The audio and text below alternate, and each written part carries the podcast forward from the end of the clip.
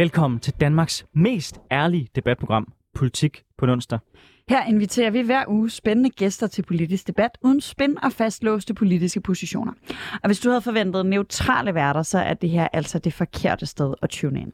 Ja, for mit navn er Anders Storgård, og jeg er tidligere landsmand for konservativ ungdom, og så er jeg konservativt kommunalbestyrelsesmedlem på Frederiksberg. Og jeg hedder Sofie Lippert, jeg stiller op til Folketinget for SF, og så er jeg tidligere landsforkvinde for SF Ungdom.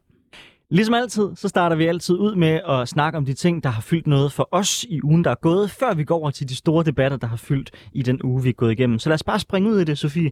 Hvad har fyldt noget for dig i ugen, der er gået?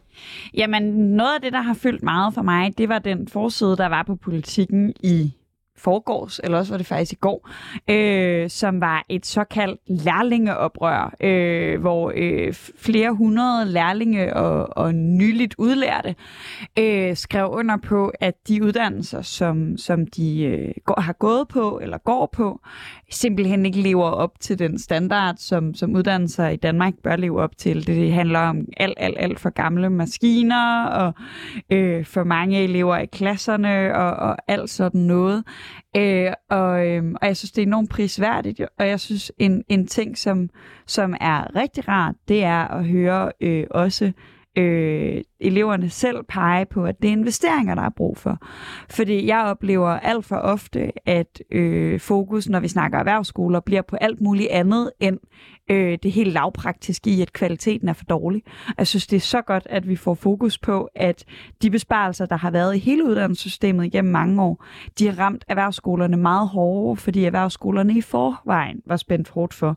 Øh, så jeg håber virkelig, at politikerne vil lytte. Øh, jeg har før foreslået, at man simpelthen investerer en milliard i erhvervsskolerne, før man gør mere ved vores uddannelsessystem, og så ser om ikke automatisk de bliver en del mere attraktive. Øh, og det håber jeg virkelig, at der er nogle politikere, der har, øh, der har lyst til at handle på nu, hvor oprøret kommer, øh, eller opråbet i hvert fald kommer så tydeligt fra dem, det handler om det er jo en interessant debat, fordi vi har i virkeligheden gået igennem flere forskellige faser. Til at starte med, der var det jo sådan, at alle folk sagde, okay, vi skal på universitetet. Det var, der lagde man jo planer for, at 90% af en overgang skulle gå på universitetet. Så begyndte man at øh, presse på, fornuftigt nok, for lige, hey, husk nu på erhvervsskolerne, husk nu, vi også skal bruge øh, faglært arbejdskraft i de kommende år. Øhm, og så er alle ligesom kommet til det punkt nu, hvor de er enige om, at der er et problem i forhold til, at der er for få, der tager en faglært uddannelse, men der stadigvæk er lad os bare være ærlige, meget, meget lidt politisk vilje til rent faktisk at gøre noget ved det, mm. og rent faktisk prioritere det rent middelsmæssigt. Jeg kan kun give dig ret i, at et godt sted at starte er selvfølgelig at sikre, at de har råd til for eksempel de maskiner, de skal bruge ude på skolerne, som er afgørende for, at de kan få en ordentlig uddannelse. Men, men det, er jo også bare, det er jo også bare sådan noget med, at det, det rent faktisk bliver en dagsorden, hvor der er nogle folk, der kan tale deres sag op, og det har måske manglet i mange år. Derfor synes jeg, det er ret fedt, det her opråb kommer, at øh, TV2 News tager ud på skolerne og snakker med nogle af de lærlinge, der rent faktisk er derude. Altså, at man på den måde får inddraget nogle af de folk, der har berøring øh, med det. Fordi det er nok ikke de stemmer, der typisk har fået mest luft i debatten. Og det kan man også godt se på, hvor højt det her emne er blevet prioriteret. Jamen, det tror jeg, du har ret i. Men jeg tror også, altså fordi den, det der skift, du taler om, er jo enig om, er sket i et eller andet omfang. Øh, det skete for sådan små 10 år siden, man ligesom begyndte at anerkende, at vi har et problem med, at vi kommer til at mangle rigtig mange faglærte.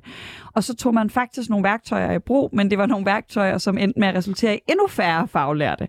For eksempel de her karakterkrav, som var forskellige på erhvervsuddannelserne og, og hvad hedder det, gymnasierne, og, og måske ikke så meget selve karakterkravet, som det faktum, at man fjernede den individuelle uddannelsesvejledning. Og jeg ved ikke, hvordan man... Og, og ens argument var, at man regnede med, at flere ville tage en erhvervsuddannelse af det, og det var simpelthen bare færre, der gjorde det. Øh, og jeg synes i hvert fald, som sagt, jeg håber virkelig, at nogen vil lytte til, at det er de store problemer, så som eleverne selv peger på, lærlingene selv peger på, det er, at kvaliteten er for ringe, og der skal gøres noget, og det kan kun gøres ved investeringer. Inden vi får besøg af dagens gæster, så vil jeg også gerne høre, hvad du egentlig har lagt mærke til, Anders. Det er virkelig noget, der i lang tid har fyldt lidt under overfladen. Det er hele spørgsmålet om, om FE-sagen. For den 20. december, der blev Claus Hjort jo anklaget for landsforræderi. Sandsynligvis, det ved vi jo ikke, men på baggrund af nogle udtalelser, han er kommet med på tv, øh, hvor han har balanceret på en øh, knivsæg i forhold til, om han har brudt hans tavshedsløfte. Faktum er bare, at vi ved ikke, hvad årsagen til, at han er blevet anklaget er. Vi kan ikke få nogen informationer på det. Nu er der gået fem måneder, og efter sigende, så skulle øh, alle beviserne være indleveret, at sagen skulle være blevet behandlet. Men, men hele spørgsmålet om, ligesom skal det her op og vende i en retssag, den er ligesom stagneret. Der sker ikke noget. Oppositionen prøver at spørge ind til, sådan, hvad får vi snart afklaring på, om en af vores øh, øh kammerater og et folketingsmedlem i Danmark skal 12 år i fængsel for landsforræderi. Og regeringens svar er, vi forholder os ikke til konkrete sager.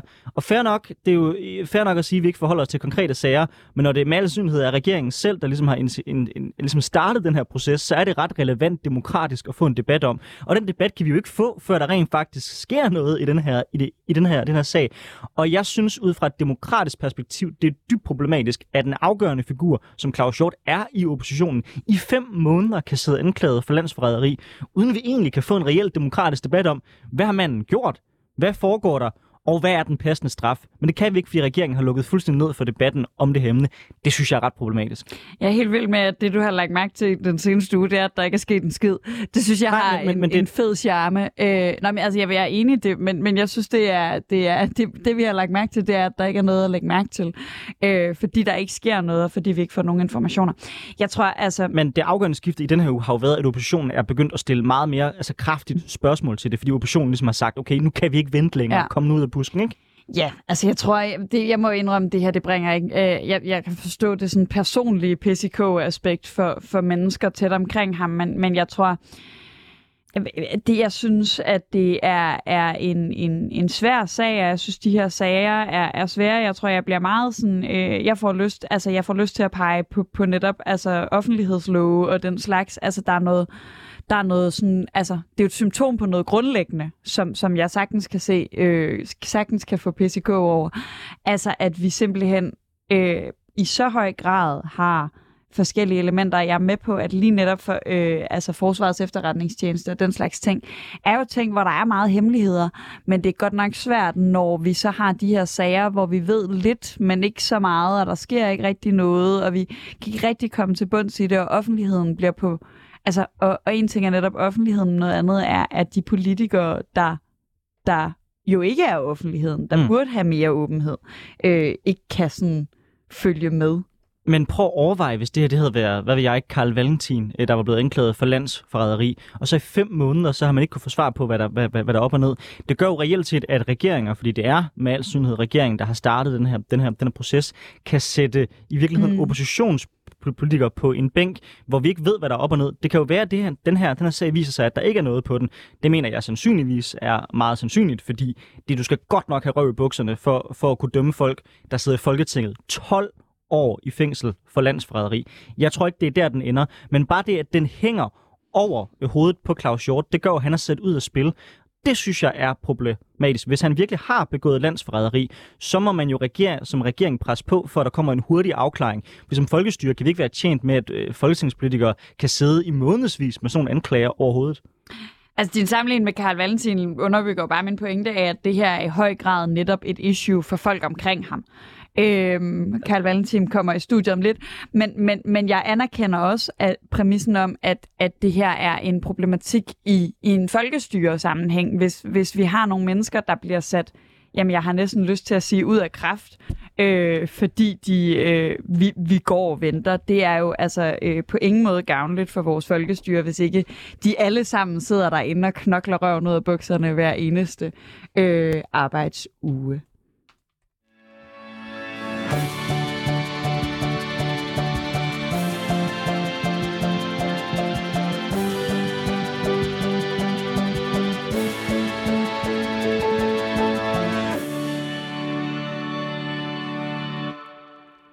Du lytter til Politik på en onsdag med Anders Storgård og Sofie Libert, og vi er så småt ved at få gæster i studiet. Men inden vi byder velkommen til dem, så skal jeg selvfølgelig også lige minde dig om, at du har mulighed for at deltage i debatten. Det kan du gøre ved at downloade 24-7-appen herinde. Der kan du finde den lille lyserøde chat inde under Politik på en onsdag, og der kan du undervejs i debatten, hvis du lytter med her live, skrive, øh, hvis du har øh, nogle spørgsmål, du gerne vil have, vi stiller til vores gæster. Hvis du lytter med på en podcast, så kan du selvfølgelig ikke få mulighed for at øh, deltage i den debat, vi har i dag, men du kan til gengæld få indflydelse på, hvad vi fremover skal debattere. Der er for eksempel en derinde, der har foreslået, at vi på et tidspunkt skal tage en debat om juridisk abort. Og her i studiet, der har vi nu fået besøg af den første af vores fantastisk skarpe gæster. Det er dig, Karen Valentin. Øh, du, øh, du er jo ikke ny i det her program, så du ved jo godt, at vi altid spørger ind til, hvad der har fyldt noget øh, for dig i ugen, der er gået. Så når du sådan kigger ud på den politiske debat og mediebilledet, hvad har så sprunget i øjnene for dig? I virkeligheden så tror jeg, at det, der har sprunget mest i øjnene for mig, det er noget, der har sprunget i øjnene for mig ved sit fravær, og det er den øh, fødevarekrise, som vi står overfor. Altså, der er selvfølgelig noget debat om stigende fødevarepriser, og jeg synes, det begynder at røre lidt på sig. Men omfanget af den fødevarekrise, som vi kommer til at kunne se som konsekvens af krigen i Ukraine, er øh, meget uoverskueligt og kan betyde altså voldsom hungersnød øh, i Afrika, og øh, jeg er meget bekymret for den situation, der er, og jeg synes ikke, der er mange øh, politikere, der sådan tør komme nogle bud på, hvad det er, der skal til for at løse det. Jeg gik forbi nogen for nyligt, øh, der havde samtalen, at de synes, øh, jeg tror øh, udtrykket, at det var fucking latterligt, at krigen i Ukraine betød, at det var dyrt for dem øh, at købe pasta. så, så, så hvis nu nogen sidder og tænker, at det bare er fucking latterligt, kan du så lige sådan kort op, hvorfor resulterer en krig i Ukraine i en fødevarekrise i jamen, store dele af Europa, men også i stort set hele Afrika? Det er fordi Ukraine er verdens fødevarekammer. Altså man bliver jo mindet om det, hver gang man ser deres flag. Ikke? Det symboliserer en gul kornmark og en blå himmel. Og øh, de har øh, 30 procent af verdens øh, muljord i Ukraine. Det er arealmæssigt et øh, meget, meget stort land. Øh, omkring 70 procent af landet er øh, landbrug. Altså det er et ekstremt vigtigt land i forhold til fødevareeksport. Og det er klart, at når der er øh, altså, når der er krig i et land, øh, så bliver store marker jo forladt, og ting sejler, og det betyder jo, at fødevareforsyningen øh, går, øh, går i stå. Øhm, og så er der jo selvfølgelig også nogle handelsbarriere i forhold til øh, de konflikter, vi har med Rusland osv., som jo også er en stor fødevareproducent. Det er jo et andet element af det. Øhm, og jeg vil jo gerne trække nogle tråde tilbage til, hvad man har gjort tidligere. Altså øh, under Første Verdenskrig, Øh, der havde man en sultekatastrofe i Tyskland, øh, blandt andet øh, ja, på grund af levering af, af manglende levering af fødevarer. Og der valgte man i Danmark øh, at skære drastisk ned på vores alkoholproduktion, øh, på vores øh, mælkeproduktion og på vores svineproduktion, og så i stedet for at bruge øh, det øh, korn, man havde, og det foder, man ellers havde, til øh, fødevarer til mennesker, altså til humankonsum. Ikke? Øhm, og det betød jo, at man øh, undgik den sultekatastrofe i Danmark, som ellers ramte Tyskland, øh, fordi øh, når vi øh, ligesom øh, spiser øh, fødevarene direkte i stedet for at give dem til dyr, så kan vi producere meget mere mad på det samme areal. Og jeg synes, det er nogle af de samme tanker, som man også skal gøre sig i Europa. Så det, du foreslår, er, at på grund af krigen i Ukraine, som har gjort, at øh, der kommer sandsynligvis til at være fødevaremangel i Afrika, så skal vi for eksempel stoppe vores svineproduktion i Danmark? Eller hvor langt er du villig til at gå på det her spørgsmål? Det er nok et lidt drastisk tiltag, bare sådan lige at, at slynge op, uden at have en plan for, hvordan det skulle foregå. Men det jeg siger, det er, at der er faktisk en mening i, i øh, tider som de her at skære ned på alkoholproduktion og på dyreproduktion generelt, øh, fordi man kan frigive flere fødevarer ved at gøre det. Og det er jo selvfølgelig ikke Danmark, der kan løse det øh, alene. Det er noget, vi skal gøre i fællesskab. Men, men, men hvordan vil du konkret gøre det som politiker? Altså, hvordan vil du gribe ind over for øh, de danske landmænd, som jo lige nu har ret til at producere det, de gerne vil? Jamen, det har jeg slet ikke noget bud på, bare sådan lige fra hoften, fordi det vil Altså det er klart, det vil kræve nogle ret store reformer, og det er nogle vidtgående tiltag, og det er ikke så nemt. Øh, men Øh, jeg siger bare, at det faktisk er noget af det, der kan være med til at løse problemerne. Og man gjorde det under klog rådgivning fra ernæringsekspert Mikkel Henhede under 1. verdenskrig, og det forhindrede altså, at, at, man, at folk øh, fik voldsomme øh, ernæringsproblemer og sultede i Danmark på det tidspunkt. Så jeg synes, vi er nødt til at tænke i nogle af de baner, øh, og der er selvfølgelig også en masse, man gør i forhold til madspil og så videre. Øh, der, der er mange ting, vi kan prøve at se på, øh, men øh, vigtigst af alt, så vil jeg gerne have en debat om, hvordan vi løser den udfordring, at der er mennesker, der i dag øhm, får et måltid mad om dagen, som måske snart står over for at få et halvt måltid eller nul måltid mad om dagen. Og det, det synes jeg, det har glimret lidt ved sit fravær i debatten. Det er i hvert fald en interessant debat at tage op. Mens du øh, forklarer os alt det, så øh, er Per Larsen kommet ind i studiet. Du er landbrugs- og sundhedsordfører for Konservativ. Velkommen til. Tak for det. Ligesom du kunne høre, da du kom ind, så har vi spurgt Karl, hvad der har optaget ham i ugen, der er gået, ud over det emne, vi skal diskutere lige om lidt. Så jeg kunne selvfølgelig også godt tænke mig at høre dig, Per Larsen. Hvad fylder egentlig for dig politisk for tiden? Jamen, det jeg bruger mest tid på lige i øjeblikket, det er den øh, sundhedsaftale, som vi gerne skulle have lavet øh, her inden alt for lang tid, fordi det haster simpelthen med at få lavet en sundhedsaftale. Vi har et presset sundhedsvæsen, som i den grad kalder på, at vi ændrer på strukturerne, sådan så vi får udnyttet ressourcerne bedst muligt. Og der synes jeg måske, at regeringen har forpasset en chance øh, i rigtig lang tid, fordi det er rent faktisk sådan, at i 19, der lavede der jo en ganske udmærket øh, reform, øh, et, et udkast til en reform, som ministeren godt kunne tage op af skuffen og sat øh, nogle af de der initiativer i gang. Så det er det, jeg arbejder med lige i øjeblikket. Men ellers er der jo masser af andre ting, der, der optager os. Altså, vi har jo en, en voldsom krise på grund af den krig, der udspringer sig lige i øjeblikket. Øh, og det er jo ganske forfærdeligt, og det må vi jo bare håbe på, at det ophører hurtigst muligt. Når vi øh, snakker om øh, hele sundhedsreformen, øh, så kunne jeg godt tænke mig at spørge, hvad går vi som konservativ ind til det øh, forhandlingslokale med? Altså, hvad er vores vigtigste prioriteringer? Jamen, det allervigtigste for os konservative, det er, at vi får øh, sikret, at alle danskere, de har adgang til en praktiserende læge, som de faktisk selv har valgt. Så derfor skal vi have et væsentligt højere antal praktiserende læger.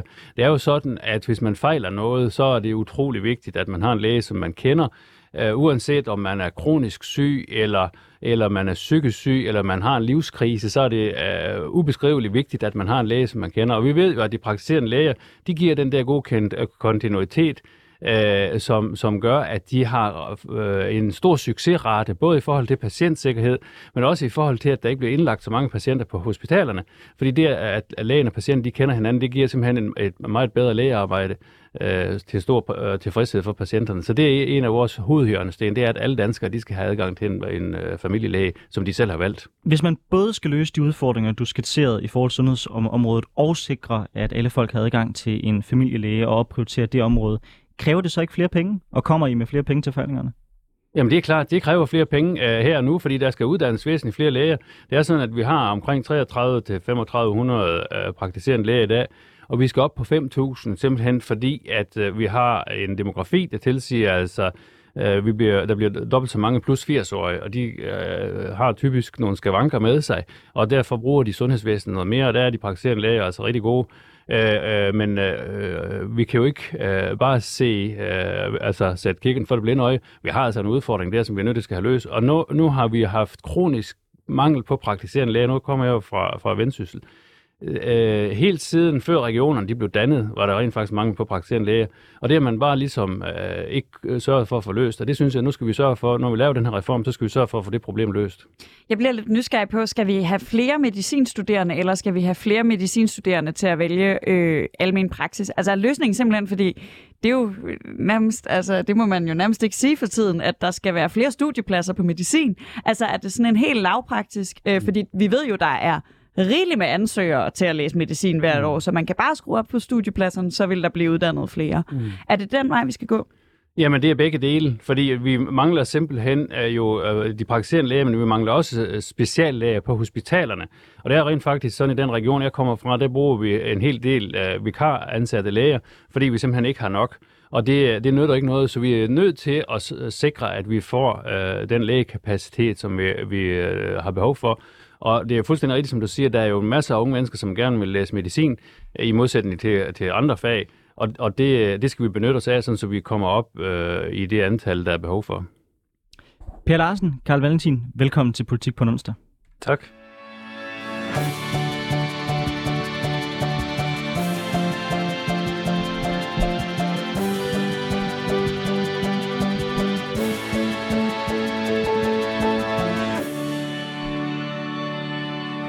Du lytter til Politik på en onsdag med Anders Storgård og Sofie Libert. Vi har i dag besøg af Karl Valentin, der blandt andet er Miljø- og Dyrevelfærdsordfører for SF, og Per Larsen, der er Landbrugs- og Sundhedsordfører for Konservativ. Statens Serum Institut kom for nylig med en opdateret risikovurdering af at holde mink i Danmark. Her vurderer de, at minkavl udgør en begrænset risiko for folkesundheden. Vurderingen kommer cirka halvandet år efter den vurdering, der resulterede i, at samtlige mink i Danmark blev slået ned. Dengang var coronapandemien på sit højeste, og regeringen frygtede, at smitte blandt avlsmink ville gøre Danmark til et nyt Wuhan. Og i dag der er truslen fra coronavirus betydeligt mindre, og de fleste er vendt tilbage til en helt normal hverdag. Det gælder dog ikke minkavlerne, der fortsat ikke må opdrætte pelsdyr.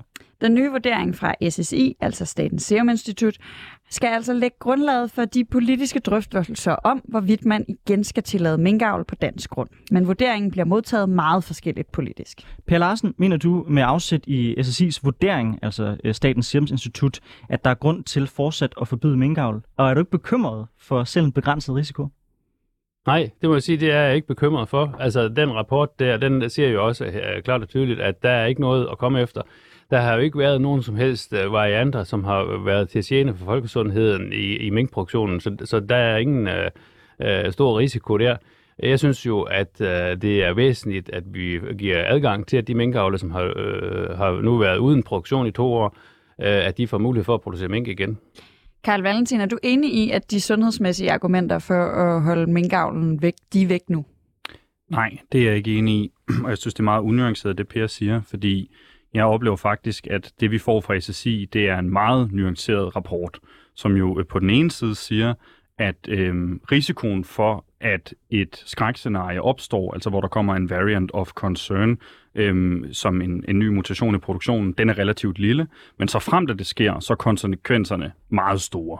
Øh, og så skal man jo opveje med sig selv, hvor slemt man synes, det er. Derudover så er der jo fortsat en risiko i forhold til både dem, der arbejder på øh, minkfarm og pelserier, øh, hvor at øh, SSI siger, at der vil stadigvæk være en høj risiko for, at der er smitte mellem mennesker og mink, og øh, der vil også være risiko for, at der kan sprede sig smitte til, til et omkringliggende samfund. Men hvis produktionen er meget lille, så vil det jo heller ikke være så voldsomt, som det man så tidligere. Så der er det også klart, øh, altså det er jo åbenlyst, at risikoen selvfølgelig er mindre som konsekvens af, at det ikke er så mange, der vil starte op igen.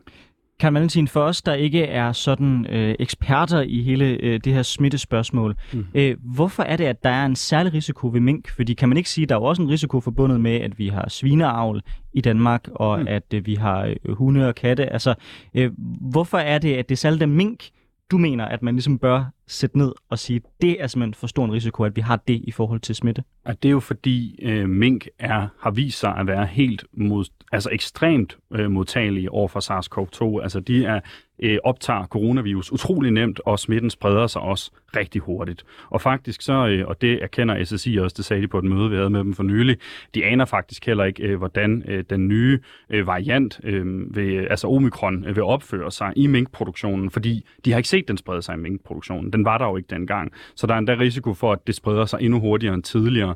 Så kan man så lave en masse smitteforanstaltninger og eksperimentere med minkvacciner og alt muligt. Og så skal man jo spørge sig selv, om man synes, at det er det værd. Og der kommer vi frem, altså samlet set frem til, at vi synes ikke, det er risikoen værd, og vi synes ikke, at man skal genopstarte minkavl i Danmark. Corona kan jo føles som om, det er, det er meget langt væk, øh, men at min forelæser fik øh, corona i går, og jeg var helt sådan, gud, det får man stadig, og så opdagede jeg, at det er der faktisk 500 mennesker, der gør om dagen stadig, øh, hvilket jeg var meget overrasket over, det føles langt væk. Øh, men Per Larsen, når, når Karl Valentin han peger på det her med, at jamen, det kan godt være, at risikoen for, at det går galt, er, er ret lille, men at hvis det går galt, så går det virkelig galt. Hvorfor er det så så vigtigt for, for dig, at vi genopstarter den her øh, ja, produktion af mink? Jamen, vi har stadigvæk uh, corona. Uh, det har man worldwide. Jeg så lige, der var en ny krydsvariant i, uh, i Irland, uh, hvor der faktisk var nogle danskere, som så var kommet hjem med den. Så, så der foregår noget, men det er så blandt mennesker. Man skal huske, minkene, de har, uh, det er jo uh, et dyr, Øh, hvis teorien er rigtig, at, øh, at corona kom fra flagermus, så, man så, sige, så er den så tilegnet sig mennesker. Men når den tilegner sig til minkene, som har en anden kropstemperatur, så har man jo bare set ude på farmen, at øh, den raser lige igennem, øh, og alle dyrene de bliver smittet, fordi at de jo er tæt på hinanden og har øh, et, et, et, ja, øh, øh, en stor risiko for at smitte hinanden, selvfølgelig fordi de er meget tæt på hinanden. Øh, og så rasede de sådan set igennem farmen, og så i løbet af de der 8-10 dage, øh, så var de sådan set inficeret alle sammen, og, og så har de jo opbygget en, en, en immunitet, og så ser man ikke, altså fordi de der minkvarianter, de uddøde jo. Den der kloster 5, der var man faktisk ikke set i syv uger, dengang at øh, regeringen træffede den der beslutning om, at man skulle udrydde minkerhvervet. Øh, de uddør simpelthen. Så øh, risikoen i min optik, den er ganske begrænset, og det er også det, man skriver i den der rapport, at de der variant of concern, de er, øh, den er meget, meget minimal. Og man har jo ikke set nogen worldwide, selvom der er minkproduktion øh, i, i rigtig mange lande, der har man ikke set nogen, som har haft en betydelig risiko. Men Per Larsen, er det ikke netop det her med, at det raser hurtigt igennem bestanden, der er det, som man er bekymret for? Fordi når den raser hurtigt igennem, når der er mange, der bliver smittet, så ved vi jo, det ved vi også fra mennesker, at så er der en stor risiko for, at det muterer, fordi det kommer igennem så mange. Så øh, er det ikke i virkeligheden et argument for, at man skal øh, forhindre minkavl, at det raser så hurtigt igennem? Fordi det giver jo netop mulighed for, at der kan opstå nye pandemier eller nye problematikker, også for os mennesker. Og så er det jo en ret høj pris, må man sige, for et meget lille erhverv. Altså det, man har set øh, i praksis, fordi der er jo øh, masser af farme, som har haft smitten inde, det er, at dem, som har gået og passet mængden, at de er øh, typisk blevet smittet, men ikke noget, som de er blevet syge af på nogen måde. Øh, og det øh, siger også mig noget om, at når nu den ligesom tilretter sig til minkene, fordi de har en anden kropstemperatur, så er den altså øh, mere eller mindre uskadelig for mennesker. Vi har ikke set nogen alvorlige tilfælde, øh, meget bekendt, i, i forhold til nogle af dem, der er smittet med de der minkvarianter. Karl Valentin, er du enig i det? Nej, altså der er jo en grund til, at man kalder det en, en, øh, en VOC, altså Variant of Concern. Det er fordi, det er bekymrende varianter, der opstår. Men vi har ikke Man set nogen af også, dem. Øh, det er korrekt, og når man kigger på øh, sandsynligheden, som SSI fremhæver, så siger de også, at der er 0,5% sandsynlighed for, at der opstår en, en VOC i den danske produktion. Hvis der er 15 minkfarme, der starter, øh, hvis der er 30, der starter, så vil det være 1%, og hvis der er 100 minkfarme, der starter, så vil det være 3%. Og så kan man jo sige, at det er en meget lille risiko. Til gengæld skriver de også, at konsekvenserne øh, kan være store, globalt omfattende, øh, nedsat infektions-, sygdoms- og epidemikontrol med vacciner. Altså, så det er jo det. Er jo det. Er, er risikoen stor? Øh, altså, vil, vil, vil det sandsynligvis gå galt? Nej. Det vil det nok ikke. Vil- konsekvenserne være uoverskuelige, hvis det går galt? Det vil de muligvis. Og så skal man jo afveje, det er jo en politisk beslutning. Ikke? Altså, synes man, at det er risikoen værd? Øh, og det synes vi ikke. Og der er jo alle mulige andre grunde til, at vi ikke synes, vi skal genstarte minkavl. Men jeg synes faktisk også, øh, altså sundhedsargumentet er ret stærkt her, øh, fordi der både er øh, øget samfundssmitte, smitte til medarbejdere på pelserier og farmene, og så selvfølgelig den her mutationsrisiko. Du har jo helt ret i, at det her det er et politisk valg. Det er også derfor, ja. Ja. vi diskuterer det politisk i det her program. Øhm, og det er jo et politisk valg, som Danmark stod relativt alene med. Der var mange lande, hvor man ikke valgte at lukke minkavlen ned. Øhm, var vi bare ekstra forsigtige, og når vi så kan se, at det, at andre lande har Mm. bibeholdt deres mink, det ikke har gjort, at der er startet en stor pande- pandemi, var det så måske i virkeligheden forkert, at vi var overforsigtige, da vi lagde hele mink været ned? Vi var ikke overforsigtige. Altså, og Danmark står også i en anden situation end mange andre lande. Man skal huske på, at vi havde op mod 40 procent af den globale minkproduktion i Danmark. Øh, og det er ikke per, altså, det, det, det samlet set, det selvom vi er et lille land, så havde vi en enorm andel af den globale minkproduktion. Tætheden var meget høj, fordi meget af det var koncentreret omkring Nordjylland, og det betød jo, at smitten spredte sig helt vildt voldsomt på måder, som vi øh, ikke har set i andre lande, også selvom at der også er sket smittespredning andre steder. Så vi var i en særlig situation, og det øgede smittetrykket i befolkningen på et kritisk tidspunkt i, øh, i epidemien, og derfor så, så var det nødvendigt at handle. Så var hele processen omkring det ret problematisk, og vi kan snakke masser om lovhjemmel og sådan noget. Men, Øh, fak- men, men, men faktum er nu ja. stadigvæk, mm. at der er stadig minkavl i andre lande, og der så man ikke, at den risiko, som vi taler om her, den blev til virkelighed. Ikke direkte i forhold til, at der øh, skulle være opstået en øh, særligt farlig variant. Nej, det er rigtigt. Øh, det kan der stadigvæk nå at, at gøre, øh, men der har også været smitte til det omkringliggende samfund. Der har været dødsfald som konsekvens af det her, fordi når der kommer øget smittespredning, øh, særligt på det tidspunkt, hvor vi jo slet ikke havde den vaccinekontrol og sådan noget, som vi har nu, jamen, så vil det også betyde, at, at mennesker må lade livet som konsekvens af, at man har opretholdt minkproduktion. Altså det, det skal man bare have med øh, i, i ligningen. Per Larsen her, øh, jeg, jeg kunne godt tænke mig øh, at høre dig, hvad, hvad var det for et hvad, hvad, hvad for et udfald af SSI rapport havde gjort, at du ikke havde stået her og start, sagt, at vi skulle starte det igen? Altså, fordi det er en meget lille risiko. Risikoen er så, at det er rigtig slemt. Hvis det havde, hvor, hvor stor skulle den risiko have været for, at du havde sagt, vi bliver ved med at forbyde minkavl i Danmark? Jamen det er klart, hvis vi havde eksempler på at nogle af de der variants of concern, som bliver beskrevet i rapporten, hvis man har set nogle af dem worldwide, øh, som er relateret til mink, så er det klart, så havde min indstilling været anderledes. Men, skaden vil sige, det-. Men, men nej, nej, altså, øh, nu har vi bare noget erfaring i forhold til den lange periode, der er gået, hvor vi har set, hvordan det er. Altså, vi skal huske tilbage, øh, dengang, at man nedlagde minkerhvervet, der var der ikke en eneste dansker, der var vaccineret. Man var forholdsvis øh, på bar bund i forhold til mange ting, i, og det var jo også derfor, man tog den her meget, meget drastiske beslutning. Det var jo selvfølgelig for at sige, at vi vil, vi vil simpelthen ikke løbe nogen som helst risiko. Det kan man så øh, kigge tilbage og så sige, det burde man måske... Øh, øh, have ageret anderledes. Det gjorde man for eksempel i Sverige, hvor man bevarede avlstyrene, og derfor har de mulighed for at, at få deres minkproduktion op og stå igen. Men altså, sådan som verden ser ud, så må jeg bare sige, så er jeg ikke øh, det mindste bekymret for, at der kommer nogle af de der variants of concern, fordi at det har vi ikke set, og, og vi har trods alt haft øh, et par år nu med, med, med corona, øh, hvor at, øh, at det har været muligt, at der kunne opstå nogle af de der varianter, og det har man altså ikke set. Det er der så, altså der er jo opstået masser af forskellige varianter, men det er jo typisk, øh, altså det er mennesker.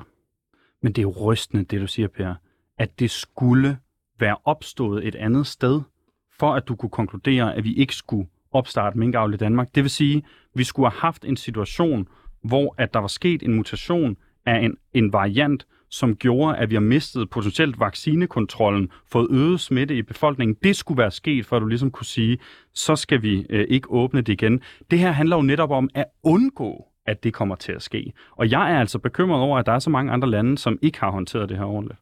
Men Karl, altså, man kunne også omvendt spørge, om øh, din politik jo så er, at hver gang der er nogen form for risiko forbundet med noget form for avl, øh, eller vi holder, vi holder dyr, at vi så skal stoppe avlen af det.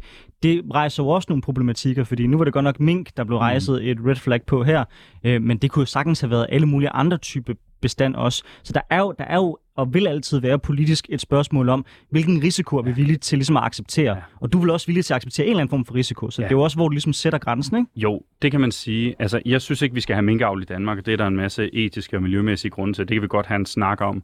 Øhm, men, men, men det er klart, at det altid vil være en afvejning øh, af fordelene og ulemperne ved at starte op igen. Og der må jeg sige, når vi taler om minkavl, så er der jo også øh, tale om Altså, det er jo lidt et unødvendigt luksusprodukt. Altså, samfundet er jo ikke gået i stå, fordi at vi ikke kan øh, producere pelsfrakker. Vel? Altså, det, og det er jo bare en opvejning, man også skal lave. Øh, hvor vigtigt er det her at få startet op igen?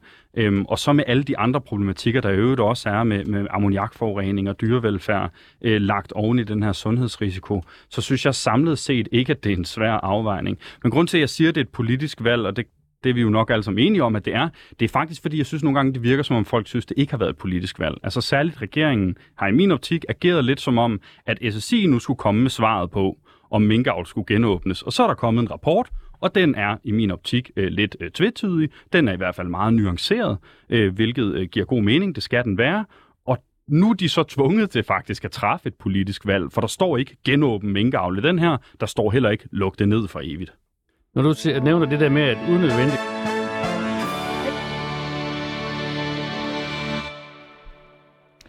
Du lytter til Politik på en onsdag med Anders Storgårds Filibert, hvor vi i dag har besøg af Karl Valentin, Miljø- og Dyrevelfærdsordfører for SF, og Per Larsen, der er landbrugs- og sundhedsordfører for Konservativ. Vi diskuterer i dag, om minkavlen i Danmark skal genstartes. Da erhvervet blev lukket i efteråret 2020, blev der indgået en aftale om erstatning til de berørte avlere. Her var, en, her var mulighed for at søge nedlukningserstatning eller øh, dvaleerstatning, hvor den sidste var noget lavere, men med henblik på at kunne åbne for avl igen på et senere tidspunkt. 1243 avlere har søgt nedlukningserstatning, mens kun 15 avlere har søgt om dvaleerstatning, og dermed tilkendegivet, at de gerne vil genstarte deres produktion på et tidspunkt. Karen Valentin, super kort. Du er ikke generelt fan af minkavl, så er det ikke i virkeligheden mere principielt for dig, at du ønsker at øh, stoppe mink, øh, erhvervet generelt, end det egentlig er et sundhedsmæssigt spørgsmål. Du nævner det jo selv, mm. der er mm. dyrevelfærdsspørgsmål, nogle etiske spørgsmål. Er det ikke lidt belejligt for jer, at I så hiver sundhed frem nu, fordi I jo altid har været imod mink? Nej, altså fordi Nå, jamen, altså, det er jo rigtigt, at jeg ikke ønsker, at vi skal have minkavl i Danmark. Men når jeg går ind for og synes, at det var en rigtig beslutning, at man aflevede samtlige mink i Danmark, så er det ikke, fordi jeg er grundlæggende modstander af minkproduktion. Det er, fordi der var en meget voldsom smitterisiko, og SF har aldrig foreslået, at man skulle aflive minkene på den her meget drastiske måde. Vi har foreslået, at man udfasede det over en årrække, så at man har truffet den her ret alvorlige beslutning, også så hurtigt, det var på grund af sundhedshensyn. Men hvis der var den samme risiko, for eksempel forbundet med at holde øh, altså, øh, hunde vil I så også være klar til at tage den samme beslutning? Altså at øh, Danmarks hunde så skulle aflives? Det giver ikke rigtig nogen mening, fordi øh, vi stuer jo ikke øh, tusindvis af hunde sammen øh, i små buer lige ved siden af hinanden. men vi har jo til gengæld så et ret tæt forhold til dem som mennesker og, og omgås dem ret meget, så der er jo også et smittehensyn der. Det er rigtigt nok. Øh, hvis af Statens Serum Institut kom med en melding om, at øh, Danmarks hunde var til meget alvorlig sundhedsmæssig fare for befolkningen, så mener jeg, at vi skulle overveje alvorligt, hvordan vi ville håndtere det, og det kunne godt være, at man skulle tage nogle rigtig ubehagelige midler øh, i brug, men det ville vi jo skulle diskutere, hvis det er. Men det er jo og særligt siger, den her Nu siger du meget alvorligt, men Sundhedsstyrelsen siger her, at der er en begrænset risiko. Det er korrekt. Så er du klar til, under en begrænset risiko, at stoppe for, at vi har hunde i Danmark? Nej, fordi der synes jeg faktisk, vi har tale om noget, øh, som også har en stor vigtighed for vores samfund. Altså menneskers øh, kæledyr, kalder man det. Vi burde nok kalde det familiedyr. Ikke? Det er jo øh, det er jo folks familie. Altså prøv at tænk, hvilken øh, øh, forfærdelig situation, man ville sætte tusindvis øh, af mennesker i, øh, hvis at man skulle aflive deres kæledyr. Altså, det, det ville jo skabe et ramaskrig med god grund, øh, og der ville være en masse hunde, som ellers havde et godt liv, øh, som, som skulle lade livet. Øh, her er der jo tale om mink, der alligevel skulle slås ihjel, som så blev slået ihjel, øh, hvad, e, en til to måneder øh, tidligere øh, af sundhedshensyn, i stedet for så øh, for at blive pelset. Ikke?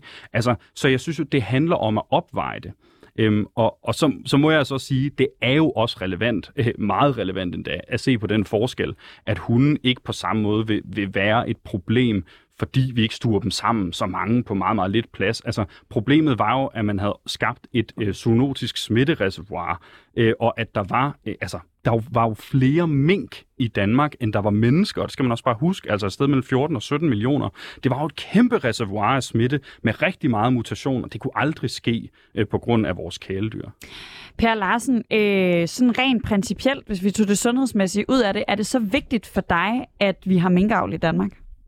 Ja, det er bestemt vigtigt, og det kan man også se, det mener befolkningen også. Der var i en nylig undersøgelse 46 procent af danskerne, der mente, at man skulle genoptage minkproduktionen. Der var 37 procent, der svarede nej. Så det synes jeg, det er ganske legitimt. Vi har øh, hvad hedder det, jo også øh, evidens for, at øh, den danske minkproduktion øh, øh var, var øh, verdensmester på mange måder. Blandt andet i forhold til, at øh, i Danmark, der havde minken den, den bedste dyrevelfærd i forhold til alle øvrige europæiske lande.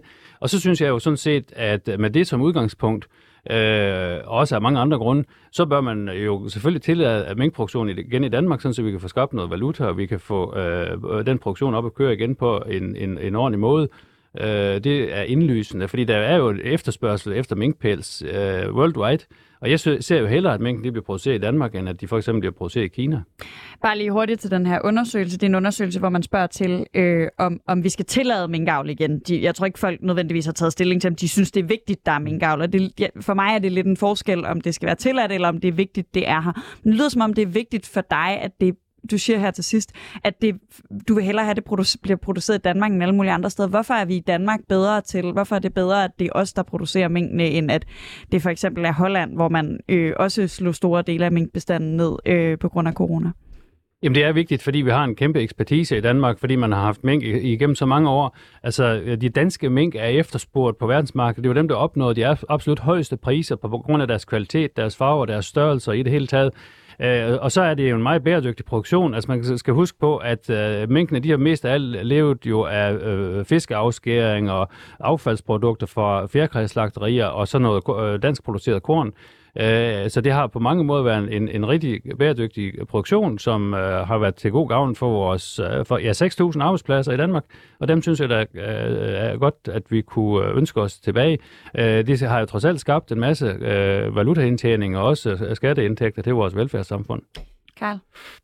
Jamen altså, hele Pers øh, argumentation falder jo fuldstændig til jorden, fordi den bygger på en antagelse om en meget, meget stor lækage. Altså en antagelse om, at den her produktion vil flytte til andre lande. Og det, det er ikke også. det, vi har sket. Det er ikke det, vi har set øh, den seneste tid. Vi stod for 40 procent af den globale minkproduktion, og den er ikke poppet op i voldsomt omfang. Jo, og priserne lande. er steget voldsomt på skinnene, fordi at de danske klart, mink, de mangler. Det er helt korrekt, at priserne er steget. Det er fuldstændig forventeligt, når man fjerner 40 procent af verdensmarkedet. Samtidig så er tendensen i resten af verden bare, at den her produktion den bliver udfaset, og det vil sandsynligvis fortsætte. Altså man er allerede i gang med for forbud, eller har indført det i, i Storbritannien og i Tyskland, og øh, i Holland er man i gang, og i Norge og Luxembourg, og Irland og Italien og Frankrig og Schweiz, og altså mange andre steder. Der er en udvikling væk fra, fra den her produktion, øh, og, og det kommer til at fortsætte. Og i øh, Sverige har man øh, minkproduktion, øh, og i øh, øh Finland har man minkproduktion, og der har de jo så også øh, valgt at vaccinere deres mink, øh, simpelthen af sikkerhedsmæssige årsager, for at lægge en ekstra øh, sikkerhedslag ind. Men, men er der ikke en pointe i, at, at øh, der er meget i øh, tidens trend, hvis man skal være sådan lidt ung og hip, øh, der tyder på, at det der med, med den store efterspørgsel på minkpelse er måske lidt et fortidslevn. Vi så allerede, at, at det primært er øh, det kinesiske marked, der købt øh, minkpelse produceret i Danmark. Altså, det er jo godt nok længe siden, jeg har set øh, en, en, et dansk menneske øh, med, med en minkpels. Altså, øh, er, det, er vi ikke ude i, at det her måske også altså sådan helt naturligt øh, i en tid, hvor vi tænker meget på, på klima, vi tænker meget på bæredygtighed, måske ikke er, er øh, den der med at opdrætte dyr for at slå dem ihjel og lave dem til pels, der, der bliver det mest hippe øh, om 10, 20, 30 år? Jamen det kommer an på, hvordan man anskuer det. Jeg har jo set minkpelse, der er både 40, 50 og 70 år gammel. Altså, øh, jeg synes ikke, at det er så unaturligt øh, at sige, at det er et kvalitetsprodukt, som holder øh, i, i rigtig lang tid, og som øh, ikke øh, altså, har den samme øh, smid væk øh, faktor, som mange andre produkter, de har. Altså en minkpels, den er folk jo glade for og den øh, beholder de i rigtig lang tid. Og det er ikke sikkert, at du har set nogen for nylig. Nu er det også blevet varmt, men jeg vil bare sige, at jeg omgås der mennesker, som bruger minkpels, øh, og har også set øh, flere af dem her. Og det kan da være, at der er nogen, der måske har signaleret med deres minkpels, at, øh, at de er, er glade for den i den her tid, hvor diskussionen den pågår. Blandt andet så har vi en, en, en redaktør, der sidder ude i studiet og er meget glad for øh, minkhalskæder. Så der er trods alt nogle unge mennesker, der også bruger det. Men øh, Karl, du skal have mulighed for at kunne svare. Ja, selvfølgelig. Altså, problemet med nogle af de her undersøgelser, som, undersøgelser, som minkindustrien ofte fremhæver med, at det her skulle være et bæredygtigt produkt, det er jo blandt andet, at man ikke rigtig kigger på den miljøpåvirkning, som produkterne også har. Der er jo en ekstrem stor ammoniakudledning fra den her industri. Faktisk så stor, at Øh, Danmark havde faktisk problemer ved at leve op til vores internationale forpligtelser i forhold til vores ammoniakudledning, og så netop fordi man aflevede alle minkene, så reddede man i virkeligheden svineindustrien, fordi de pludselig ikke skulle til at skære voldsomt ned på deres ammoniakforbrug. Det vil, det vil jeg faktisk gerne tage fat på, fordi mm. det, det, jeg tror også, det er derfor, jeg er lidt skeptisk over for din argumentation, fordi jeg jo i mm. virkeligheden synes, mange af de argumenter, som du bruger, også kan bruges mod rigtig, rigtig meget andet dyrehold, som mm. vi har i Danmark. Nu, af, nu afviste du meget, meget klart min sammenligning i forhold til hunde, som ja, jeg jo synes ja, ja. er fair nok, men så lad os snakke svineavl. Mm. Altså, svineavl har også en kæmpe stor belastning for vores klima og vores miljø. Det er faktisk måske i virkeligheden også næsten mere dyremishandling, fordi at svin er så meget klogere, end, mm. end eksempelvis mink er. Så altså, ud fra de helt samme argumenter, mm. som du fremfører her, hvis vi trækker smitten ud af det, ja. hvorfor så ikke uh, køre samme tilgang over for en svin? Og hvis der kom en melding om begrænset risiko, skulle vi så stoppe al svineavl i Danmark, hvor der også er flere svin, der er mennesker? Mm.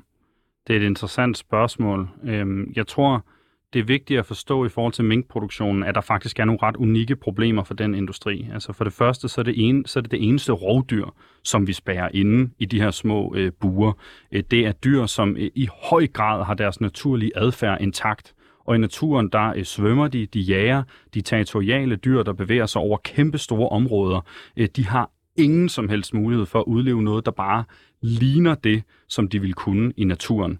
Øhm, men når vi taler øh, den danske svineproduktion, er den så øh, uetisk ud fra et dyreetisk perspektiv?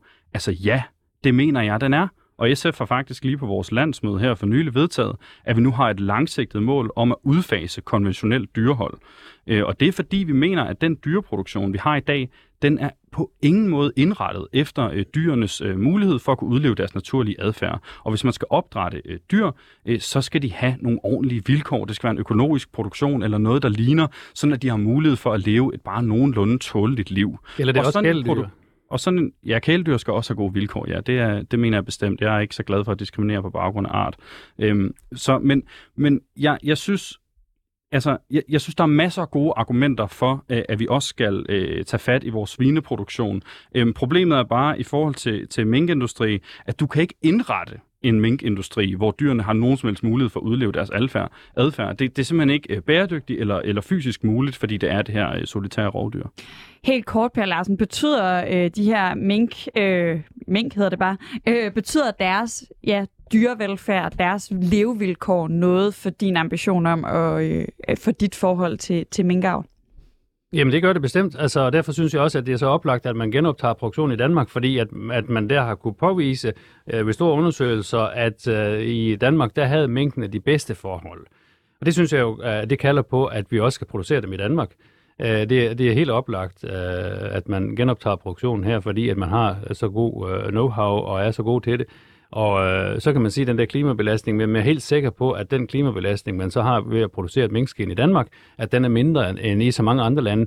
Vi ved jo for eksempel, at øh, de danske landmænd er fantastisk dygtige. De har en meget høj effektivitet. Der er ingen steder i hele verden, man kan producere en liter mælk med mindre klimaaftryk end i Danmark, fordi at, at effektiviteten er så høj. Og sådan er der en masse øh, produkter, hvor at, at man, hvis man producerer dem i Danmark, så har et mindre klimaaftryk, end hvis de skulle produceres i andre lande.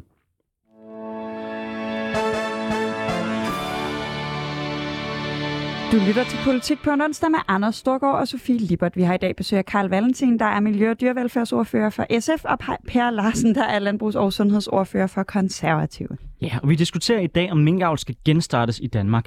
De sidste cirka 10 minutter af denne debat, der vil vi gerne løfte diskussionen til et mere principielt niveau. Mange argumenterer nemlig for, at minkavl skal genstartes, fordi vi ikke skal lukke et helt erhverv permanent, øh, som kunne skabe for eksempel profit i Danmark, bare fordi vi ikke kan lide det. Ser man på eksempelvis avl af ræve, er det dog allerede forbudt. Øh, så spørgsmålet er, hvor går grænsen? Per Larsen, hvorfor er det afgørende at starte netop minkavl, når vi har forbudt ræveavl? Og ud fra den samme argumentation om, det er mere klimavenligt, og der er større dyrevelfærd i Danmark, så kunne man jo bruge de helt samme argumenter over for øh, ræveavl, at det ville vi sikkert også være bedre til at sikre bedre dyrevelfærd, end man har i Polen. Ja, men altså lige nøjagtigt ræve, de har en, en anden adfærd. De har øh, udvist ekstremt meget stress øh, i, i forhold til øh, det, at, at skulle være lukket inde. Altså de, de har en anden adfærd. Man skal huske de mink, som man har. Øh, vi startede med minkavl i Danmark øh, omkring krigens tid, øh, 2. verdenskrigstid. Og der har man jo hele tiden selekteret efter dem, som var mindst aggressive og som var mest tilpasningsegnede, kan man så sige. Og sådan er det jo i alt avl. Der går man efter de egenskaber, man gerne vil fremme. Og øh, der er jo altså, øh, hvis man har været ude på en minkfarm, hvad jeg har været mange gange, så vil man jo kunne se, at, at de har jo været meget omgængelige, de der mink der, i forhold til, hvad man kunne forestille sig.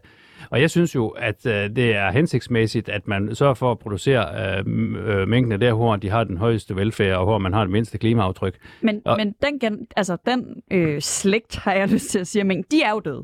Nej. Altså, vi har jo slået dem ihjel. Vi har ja, også slået ja, avlstyrene ja, ja, ihjel. Ja, ja, men, men der findes jo stadigvæk nogle af de stammer, der er jo mink, danske minkavlere, som har øh, fået nogle eksporteret, øh, inden at de skulle slå dem ihjel. Og, og der har også været øh, noget øh, samhandel med andre. Der, der er også øh, på Island for eksempel øh, stammer øh, af danske mink, og det er der også i Kanada, så vidt jeg ved, og lige i Spanien. Så hvor går grænsen? Altså, er den stor forskel på, på, på altså nu er det her eksempel med ræveavl, men er, det, er, er grænsen for, hvad der skal være tilladt i Danmark, det er, øh, om vi har fundet en, en, en løsning, hvor de er mindre aggressive? Altså er det, er det dyrets aggressivitet, der er det afgørende for, om et helt erhverv skal være tilladt i Danmark? Jamen det er klart, hvis man kan øh, se en, en uh, rev i et bur, som direkte mistrives, og som har det ganske forfærdeligt, så, så øh, øh vækker det jo en eller anden følelse. Hvor man, må, man kan se minkene, når, når at, at man kommer ud på farmen og ser, hvordan de har det, så man bare sige, så har de øh, på mange måder mindst lige så gode vilkår som masser af kæledyr. Altså, vi har jo kanariefugle i det her land, øh, som er spærret ind, og vi har terrarier med øh, forskellige dyr. Og sådan er der en masse eksempler, man kan fremdrage. De fleste øh, dyrevelfærdsorganisationer og folk, der har forsket og øh, belyst det område, vil dog stadigvæk klart hævde, at, der, at, at mink ikke trives i avl, og at det er et dyr, der har meget, meget svært ved at passe ind i vores avl, netop på grund af de ting, som Karl Valentin sagde tidligere. Så er det ikke, er det ikke lidt skarpt at prøve at sammenligne det med en kanariefugl eller, eller andre dyr, hvor der ikke er øh, på nogen måde den samme evidens for at sige, at de lider. Altså, du, jeg synes, du tegner lidt et glansbillede nu. Synes du ikke selv? Jamen, nej, det synes jeg ikke. Jeg synes, øh, de der kanariefugle der i, i, i små buer, har de det særlig godt. Øh, altså, øh, hvad med hamsterne, øh, marsvin og, og, og andre dyr, som, som man holder som kæledyr? Altså, jeg ser ikke den store forskel. Øh, der er ingen tvivl om, at en hamster, den vil da helst være ude i, i Guds grønne natur, øh, frem for at være inde i et bur øh, til fornøjelse for mennesker. Øh, det, det tror jeg, det er helt indiskutabelt. Vi taler jo ikke et enkelt bur, vi taler, vi taler minkavl på industriel skala. Mm. Karl Valentin, ser du den for, store forskel på, på hamsteren og minken? Altså, det gør jeg, øh, men, men, men jeg vil også bare, jeg tror, på en eller anden måde, ikke, så, altså Per har jo ret i, at der faktisk er nogle kæledyr i det her land, som har rigtig dårligt liv. Altså, der, der er helt klart nogle kaniner og nogle hamster, som er blevet givet til nogle børn, øh, som øh, synes, de er sjove i tre uger, og så derefter så sidder de øh, det meste af resten af deres liv i et bur. Øhm, er det så et argument for minkavl? Nej, tværtimod. Det er et rigtig godt argument for, at man sætter sig ind i, hvad det kræver at have et kæledyr, hvis dyret skal have et godt liv. Altså, two wrongs don't make a right. Altså, man kan ikke bare fremhæve, at der er også andre dyr, der har det dårligt, og så dermed konkludere, at så er det også okay med mink. Altså, det, det, det er det bare ikke. Øhm, og og jeg, altså, jeg vil meget gerne være med til at se på, hvordan vi også kan forbedre forhold for kæledyr i det her land. Og øh, lige nu kører der faktisk en stor outdoor-kampagne, har jeg lagt mærke til, for dyrenes beskyttelse, som sætter fokus på, at man skal være klar til kanin og gøre sig klar til det og sådan noget. Og det synes jeg, der er bare god stil. Det er da fedt Altså, lad os da gøre øh, alt, hvad vi kan for at sikre, at dyr har bedre liv øh, i det her land, og, og en ret god måde at sikre det på, det er også ved at lade være med at spærre øh, 14 millioner af dem inde i bitte små buer, sådan som vi Men- har gjort med minken, ikke? Men Karl Valentin, når I så sætter ind over for mink, og jo ikke sætter Mm. ind over for øh, kaniner øh, i bur, er det så ikke også, fordi det er lidt nemmere at gøre sig uvenner med minkavlerne, end det er at gøre sig uvenner med alle de forældre, som har børn, der har kaniner? Altså, man har faktisk ikke sat ind over for minkavl fra et dyreetisk perspektiv, fordi der er kun to-tre partier i Folketinget, der øh, rigtig ønsker at udfase det. Ikke SF og Enhedslisten, ja, altså Alternativet Fri Grønne. Ikke? Øh, så, så altså, det er jo, i i virkeligheden har man faktisk ikke gjort noget her, men jeg er enig i, at det vil være meget mere besværligt, og det vil også, altså, der vil også være meget mere sådan value, meget mindre value for effort. Altså, øh, det vil kræve meget mere at skulle sikre et bedre liv, liv for flere dyr, at skulle sørge for, at øh, mennesker derude øh, sørger for, at deres kanin har et godt liv. Det betyder ikke, at vi ikke skal gøre det, øh, men her er jo, altså, den lidelse, der var i minkproduktionen, øh, gik ud over millioner af dyr, som aldrig fik mulighed for at udleve deres naturlige adfærd. Dyreetisk Råd har for nylig i en ny rapport været ude at sige, at den måde at holde mink på i små buer ikke er acceptabel. Altså, og det er jo fordi, de har haft elendige liv. Altså, og så kan man godt lave sammenligninger til andre lande. Problemet er bare, grundproduktionen er problematisk, fordi ja, der kan godt være lidt færre tilfælde af alvorlige bid i den danske produktion, end der er i den hollandske eksempelvis. Det ved jeg faktisk ikke, om der er. Nu, nu siger, lad os bare sige, at der var det. Øhm, men det er derfor, de er jo stadigvæk spadet ind i et lille bit bur hele livet. Derfor har de stadigvæk ikke mulighed for at, at jage eller øh, brede sig ud over store områder. De står stadigvæk helt vildt mange sammen, selvom det er et solitært dyr, der helst vil være alene. Altså grundproblemet i produktionen er problematisk. Så selv hvis vi var de bedste øh, i hele verden, som flere eksperter i øvrigt også øh, sætter tvivl om, øh, så, øh, så ville det stadigvæk være en problematisk måde, vi har dem på.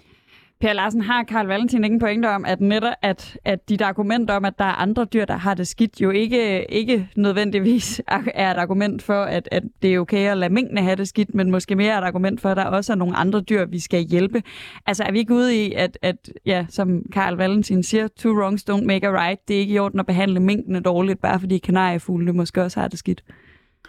Nej, det er fuldstændig ret. Altså, selvfølgelig skal man behandle dyrene ordentligt, og det, vi har også en meget, meget høj etik i Danmark på rigtig mange områder, øh, og, og en dyrevelfærdslov og Men hvis ting, dyreetisk råd nu siger, at det ikke er i orden, den måde, man har minkavl på, altså, så, så, altså, så siger den høje etik jo, at vi skal lade være. Jo, men altså, når man kigger på dyr, øh, øh, altså den ani- animalske produktion og sådan noget, så kan man jo altid stille spørgsmålstegn ved, er, er, det her nu i orden, eller kan, kan det gøres bedre? Det er, er da et helt øh, legitimt synspunkt at have. Og, og der øh, vil jo være øh, plads til forbedringer øh, i mange produktioner, og det vil der bestemt også, når vi taler kæledyr, ikke sandt? Altså, øh, man skal huske på, at dem, der har haft øh, mink, det er jo nogen, som er uddannet inden for faget, og som har øh, også nogle kompetencer, de har tilegnet sig via uddannelse og så øh, fremdeles. Øh, og der er løbende dyrlægekontrol og tilsyn og ting, og sagde, det er der jo ikke på samme måde med kæledyrene. Jeg er da helt sikker på, at der er masser. Vi kan se, kigge ud på internaterne med katte og hunde og sådan noget, som bare bliver afleveret der, som har, har haft mistrivsel. Øh, altså, der er jo masser af ting, man kan tage op og, og, og pege på. Her har vi altså haft en stor minkproduktion. Vi har nogle minkavlere, som stadigvæk gerne øh, vil have lov til at åbne deres erhverv igen, fordi de er rigtig gode til det, og fordi det er øh, samfundsnyttigt, øh, det de laver. Og det synes jeg jo selvfølgelig, de skal have lov til. Per Larsen fra det konservative Folkeparti og Karl Valentin fra SF, tak fordi I var med. Hvis du har lyttet med her og synes, at det var fedt at høre politisk debat, så kan du øh, finde alle tidligere afsnit af Politik på en onsdag på din foretrukne podcast-platform. Sådan.